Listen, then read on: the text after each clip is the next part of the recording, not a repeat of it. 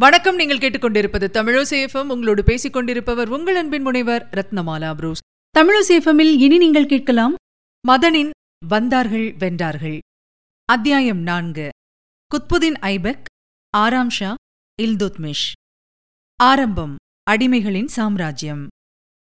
நிகழ்காலத்தில் கடும் உழைப்பு எதிர்காலம் பற்றி நம்பிக்கை கனவுகள் இவை மட்டும் இருந்தால் போதும் கொத்தடிமையும் கொற்றவனாக ஆக முடியும். இதற்கு துல்லியமான உதாரணம் குத்புதீன் ஐபக். கடைத்தெரு ஒன்றில் ஏலத்துக்கு வந்த துருக்கிய இனத்தைச் சேர்ந்த ஏழைச் சிறுவன் குத்புதீனை முதலில் வாங்கியவர் ஒரு ஆப்கன் வியாபாரி. பிறகு பக்ருதீன் அப்துல் அஜீஸ் என்ற வயது முதிர்ந்த ஒரு பேராசிரியரிடம் கைமாறினான் குத்புதீன்.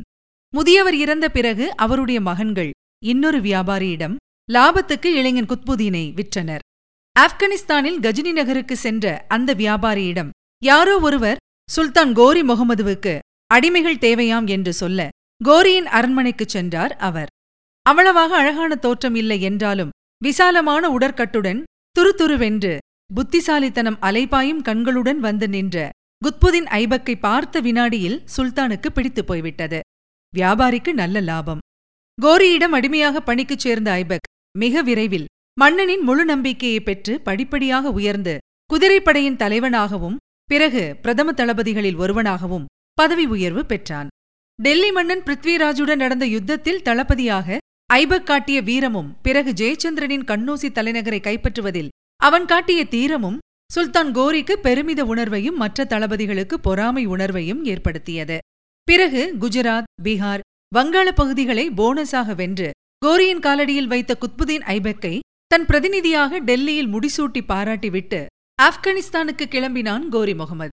அதைத் தொடர்ந்தும் தொய்வாக அமரவில்லை குத்புதீன். முதன் முதலில் ஒரு நிலையான இஸ்லாமிய சாம்ராஜ்யத்தை இந்தியாவில் நிறுவி திறமையாகவும் கட்டுப்பாட்டுடனும் ஆட்சி புரிந்தார் அவர். ஆகவே இனி அவர் என்றே அழைப்போம். சுல்தான் குத்புதீன் ஐபக் ஒரு சுறுசுறுப்பான போலித்தனம் இல்லாத மன்னர். மல்யுத்தம் உட்பட எல்லாவித போர் முறைகளிலும் தேர்ச்சி பெற்று விளங்கியவர். தனக்கு விசுவாசமானவர்களுக்கு லட்சம் லட்சமாக பணத்தை எடுத்து அள்ளி தருகிற தாராள மனமும் இந்த மன்னருக்கு உண்டு. அதே சமயம் இரும்பு கரம் கொண்டு டெல்லியிலும் சுற்றுப்புறங்களிலும் தொல்லை தந்து கொண்டிருந்த வழிப்பறி கொள்ளைக்காரர்களை கூண்டோடு ஒழித்து மக்களை நிம்மதி மூச்சுவிடச் செய்தவர் அவர் என்று சரித்திர ஆசிரியர்கள் குத்புதீனை பாராட்டுகிறார்கள். அதே சமயம் இஸ்லாமிய மதத்தை இந்தியாவில் பரப்புவதில் முழுமூச்சாக இறங்கிய குத்புதீனால் உடைத்து தள்ளப்பட்ட இந்து கோயில்கள் ஏராளம். அப்படி உடைத்து பெயர்த்தெடுக்கப்பட்ட இந்து கோயில் பகுதிகளை வீணாக தூக்கி எறியவில்லை சுல்தான் குத்புதீன். கோயில்களின் தூண்களையும் படிகளையும் அலேக்காக கொண்டு வந்து மசூதிகள் கட்டும்போது கச்சிதமாக பயன்படுத்தினார் அவர். குதுப் மினாரில் காணப்படும் இந்து கோயில் கலை வடிவங்களையே சாட்சியமாக காட்டி கோரி முகமதுவை முதல் போரில் முறியடித்ததை கொண்டாடும் வகையில் பிருத்விராஜ் கட்டிய வெற்றி கோபுரம்தான் குதுப் மினார் என்று பிற்பாடு மறுப்பு கதை சொன்னவர்களும் உண்டு. அது கதைதான். குத்புதீனுக்கு முடிசூட்டிவிட்டு ஆப்கானிஸ்தானுக்கு கிளம்பிய கோரி முகமது லாகூர் அருகே சிந்து நதிக்கரையில் தங்கி இளைப்பாறிய போது மர்மமான முறையில் கொல்லப்பட்டான். கொலைக்காரர்கள் யார் என்று கண்டுபிடிக்கப்படவில்லை. பிருத்விராஜ் சௌஹான் போரில் கொல்லப்படவில்லை. அவன் சாகாவரம் பெற்றவன். உண்மையில் பழுக்க காய்ச்சிய ஈட்டியால் பிருத்விராஜின் கண்களை தோண்டி எடுத்து பார்வையிழக்கச் செய்த முகமது கோரி அவனையும் அவனுடைய நெருங்கிய நண்பனையும் கைதிகளாக்கி தன்னுடன் அழைத்துச் சென்றான். சிந்து நதிக்கரையில் கூடார வாயிலில் மந்திரி பிரதானிகளுடன் ஜாலியாக அமர்ந்திருந்த கோரி வில்வித்தையில் சூரன் என்றழைக்கப்பட்ட பிருத்விராஜிடம் வில்வித்தையில் பெரிய ஆளாமே நீ. இப்போது உன்னால் வில்லை இயக்க முடியுமா? என்று சவால் விட தொலைவில் இருந்த பிருத்விராஜ் முயற்சிக்கிறேன் என்று ஒரு வில்லை வாங்கினான். சுமார் நூறடி தொலைவில் ஒரு அடிமை அவன் தலையில் ஒரு கனி வைக்கப்பட்டது. அருகில் இருந்த நண்பன் கோரி முகமது அமர்ந்திருந்த இடத்தை சொல்லி சொல்லி உதவ வில்லை திருப்பி பிருத்விராஜ் எய்த அம்பு காற்றை கிழித்துக் கொண்டு மின்னலாகச் சென்று திகைத்துப் போன கோரியின் மார்பில் பாய்ந்து அவன் உயிரையும் பறித்துக் கொண்டு முதுகு வழியாக வெளியேறிவிட்டது என்று ஒரு கதை உண்டு. இன்றைக்கும் ராஜஸ்தானில் இந்த கதையை நாட்டுப்புற பாடலாக கிராமத்து மக்கள் உணர்ச்சி பெருக்குடன் பாடுகிறார்கள். இந்திய மண்ணில் பிரவேசித்த அந்நிய நாட்டுப் படையை எதிர்த்து வாழ் உயர்த்தி அவர்களை ஒரு போரில் விரட்டியும் அடித்த ஒரு மாவீரனை ராஜபுத்திரர்களால் இன்றைக்கும் மறக்க முடியவில்லை. அவன் வீரத்தை ஒரு உணர்ச்சிகரமான தத்துவமாக மக்கள் மனதில் பூட்டி வைத்துக் கொண்டதால் துளிர்விட்டு வளர்ந்த கதைதான் மேலே சொல்லப்பட்டது என்பதை நாம் புரிந்து கொள்ள வேண்டும். வேலை என்று இறங்கிவிட்டால் அதை அரைக்குறையாக முடிப்பதெல்லாம் மொஹமத் கோரிக்கு பிடிக்காத விஷயம். எதுவாக இருந்தாலும் வெட்டு ஒன்று துண்டு இரண்டு என்பதில் நம்பிக்கை வைத்த அவன் பிருத்விராஜின் தலை உடல் விஷயத்திலும் அதையேதான் பின்பற்றினான். டெல்லியை தலைநகராகக் கொண்டு கம்பீரமாகவும் திட்டவட்டமாகவும் குத்புதீன் ஐபக் துவக்கி வைத்த ஆட்சியை அடிமைகளின் சாம்ராஜ்யம் என்று வரலாற்று ஆசிரியர்கள் குறிப்பிடுகிறார்கள்.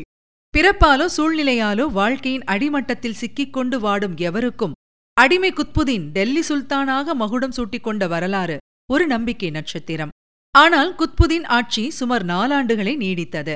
ஆயிரத்தி இருநூற்று பத்தாம் ஆண்டு நவம்பர் மாத ஆரம்பத்தில் லாகூர் அருகே ஒரு மைதானத்தில் போலோ விளையாட்டில் ஈடுபட்டிருந்த போது குதிரையிலிருந்து எசகு பிசகாக விழுந்த சுல்தான் குத்புதீன் ஐபக்கின் உயிர் அந்த மைதானத்திலேயே பிரிந்தது. குத்புதீனை தொடர்ந்து டெல்லி அரியணையில் ஏறிய ஆறாம் ஷாவின் ஆட்சியே எசகு பிசகாக அமைந்து தொலைத்ததால் அமைச்சர்கள் கூடி பேசி ஆறாம் ஷாவை தொலைத்துக் கட்ட அவசரமாக முடிவெடுத்தார்கள். அவர்கள் சொல்லி அனுப்ப குத்புதீனுக்கு மாப்பிள்ளையாக வாய்த்த இல்துத்மிஷ் படை திரட்டிக் கொண்டு வந்து ஆராம் ஷாவை போரில் தோற்கடித்தார். மணிமகுடம் தலைமாறியது. போரில் வீழ்ந்த ஆராம் ஷாவின் உடல் இன்று வரை கிடைக்காததால் அந்த சுல்தானின் கல்லறையை மட்டும் டெல்லியில் நாம் காண முடியாது. புது சுல்தான் இல்துத்மிஷும் அடிமையாக வாழ்க்கையை ஆரம்பித்தவர்தான் சுல்தான் குத்புதீன் நல்ல விலை கொடுத்து வாங்கிய கட்டுமஸ்தான அடிமை. பழைய பாடம் திருப்பி படிக்கப்பட்டது. தன்னிடம் விசுவாசமாகவும் புத்திசாலித்தனமாகவும் பணியாற்றிய கவர்னர் கவர்னராக்கியதோடு நிறுத்திக் கொள்ளாமல் தன் மருமகனாகவும் ஆக்கிக் கொண்டார் குத்புதீன். ஆராம் ஷாவின் அரைவைக்காட்டுத்தனமான ஆட்சி ஓராண்டு கூட தொடரவில்லை என்றாலும் அதற்குள் பல குறுநில மன்னர்கள் இதுதான் சமயம் என்று சுதந்திரக் கொடி உயர்த்தினார்கள். இல்துத்மிஷ் வந்தமர்ந்த கையோடு வாழ்முனையில் எல்லோரையும் வழிக்கு கொண்டு வர வேண்டியதாயிற்று. இல்துத்மிஷ் ஆட்சியின் போதுதான் செங்கிஸ்கானின் மங்கோலிய படை கொலை வெறியோடு சிந்து நதிக்கரை வரை வந்து நின்றது. அந்த படையை எதிர்த்து வாலாட்ட பார்த்த இந்திய எல்லைப்புற மன்னர்களின் உதவிக்கு புத்திசாலியான இல்துத்மிஷ் போகாமல் தவிர்த்தார். அது ஒரு வகையில் டெல்லிக்கு நல்லதாக போயிற்று. மங்கோலிய படை சிந்து நதியை கடந்து டெல்லி செல்லும் எண்ணத்தை கைவிட்டு பாரசீகம் நோக்கி பயணத்தை தொடர நிம்மதி பெருமூச்சு விட்டார் சுல்தான் இல்துத்மிஷ். சில மாதங்கள் கழித்து மங்கோலிய ஆபத்து நீங்கியதை கொண்டாடும் வகையில் குவாலியர் மால்வா உஜ்ஜயினி மீது வரிசையாக போர் தொடுத்து கபலீகரம் செய்தது டெல்லி பாதுஷாவின் படை. குறிப்பாக உஜ்ஜயினி நகர் உருத்தெரியாமல் தரைமட்டமாக்கப்பட்டது. அங்கிருந்த புகழ்வாய்ந்த காளிமாதாவின் கோயில் தூள் தூளாக்கப்பட்டது. பல்லாயிரக்கணக்கானவர்கள் கொல்லப்பட்டார்கள். அதுதான் இல்துத்மிஷ் மேற்கொண்ட கடைசி படையெடுப்பு. அங்கிருந்து கிளம்பி டெல்லிக்கு திரும்புவதற்குள் கடுமையான காய்ச்சலில் விழுந்தார் இல்துத்மிஷ். பல்லக்கில் படுக்க வைத்து அவசர அவசரமாக அலுங்காமல் நலுங்காமல் சுல்தானை டெல்லிக்கு கொண்டு போனார்கள். அரண்மனை வைத்தியர்கள் சுல்தானை பிழைக்க வைக்க போராடினார்கள். படுக்கையில் நடந்த இந்த போரில் கடைசியில் சுல்தானை நோய் வென்றது. இல்துத்மிஷ் இறந்த தேதி இருபத்தி ஒன்பது ஏப்ரல் ஆயிரத்தி இருநூற்று முப்பத்து ஆறு இருபத்தாறு ஆண்டுகள் ஆட்சி புரிந்த இல்துத்மிஷ் இந்தியாவில் குத்புதீன் அமைத்து தந்த அஸ்திவாரத்தின் மீது வெற்றிகரமாக இஸ்லாமிய சாம்ராஜ்யத்தை எழுப்பியவர் என்கிறது சரித்திரம். சுல்தானுக்கு சரியான மகன்கள் வாய்க்கவில்லை. கேளிக்கையே வாழ்க்கை என்பது போல தெரிந்து கொண்டிருந்த மகன்களிடம் இல்துத்மிஷுக்கு ஏற்கனவே சில ஆண்டுகளாக நம்பிக்கை அடியோடு போயிருந்தது. கூர்ந்த அறிவும் ஆழ்ந்த திறமையும் கொண்ட தன் மகள் ரஷ்யா மீதுதான் மிகுந்த அன்பும் மதிப்பும் வைத்திருந்தார். மது மாது என்று மஞ்சத்திலேயே தஞ்சம் கொண்டிருக்கும் என் மகன்கள் யாருக்கும் நாடாளும் தகுதி இல்லை. நாம் ரத்தம் சிந்தி உருவாக்கி அமைத்த சாம்ராஜ்யத்தை கட்டிக்காக்கும் தகுதி என் மகள் ரஷ்யாவுக்குத்தான் உண்டு என்று ஆயிரத்தி இருநூற்று முப்பத்தி இரண்டில் குவாலியரில் வெற்றி பெற்று திரும்பியதிலிருந்தே இல்துத்மிஷ் தன் ஆலோசகர்களிடம் புலம்பிக் கொண்டிருந்தார். படுக்கையில் வீழ்ந்து மரணத்தை நோக்கி சரிந்து கொண்டிருந்த போது தன் ஆலோசகர்களை நெருக்கமாக அழைத்து நடுங்கும் குரலில் ரஸ்யாவிடம் ஆட்சி பொறுப்பை அழியுங்கள் என்று மன்னர் மன்றாடியதாக தகவல். சுல்தான் இப்படி சீரியஸாகவே சொல்வது கேட்டு அரசவையில் இருந்த ஆச்சாரமான முஸ்லிம் பெரியவர்கள் திகைத்துப் போனார்கள். இது என்ன பைத்தியக்காரத்தனம்? ஒரு பெண்ணுக்கு அதுவும் முஸ்லிமாக பிறந்தவளுக்கு மகுடமா? இதை அனுமதிக்க முடியாது என்று ஒருமனதாக முடிவெடுத்தார்கள். இல்துத்மிஷின் வேண்டுகோளை மீறி அவர் மகன் ருக்னுதீன் ஃபெரோஸ் என்பவனை அரியணையில் அமர்த்தி ஒரு அபத்தத்துக்கு வழிவகுத்தார்கள். இதுவரை நீங்கள் கேட்டது மதனின் வந்தார்கள் வென்றார்கள். வழங்கியவர் உங்கள் அன்பின் முனைவர் ரத்னமாலா புரூஸ் மீண்டும் அடுத்த அத்தியாயத்தில் சந்திக்கலாம். தொடர்ந்து இணைந்திருங்கள். இது உங்கள் தமிழோசி எஃப்எம் இது எட்டு தீக்கும் எதிரொலிக்கட்டும்.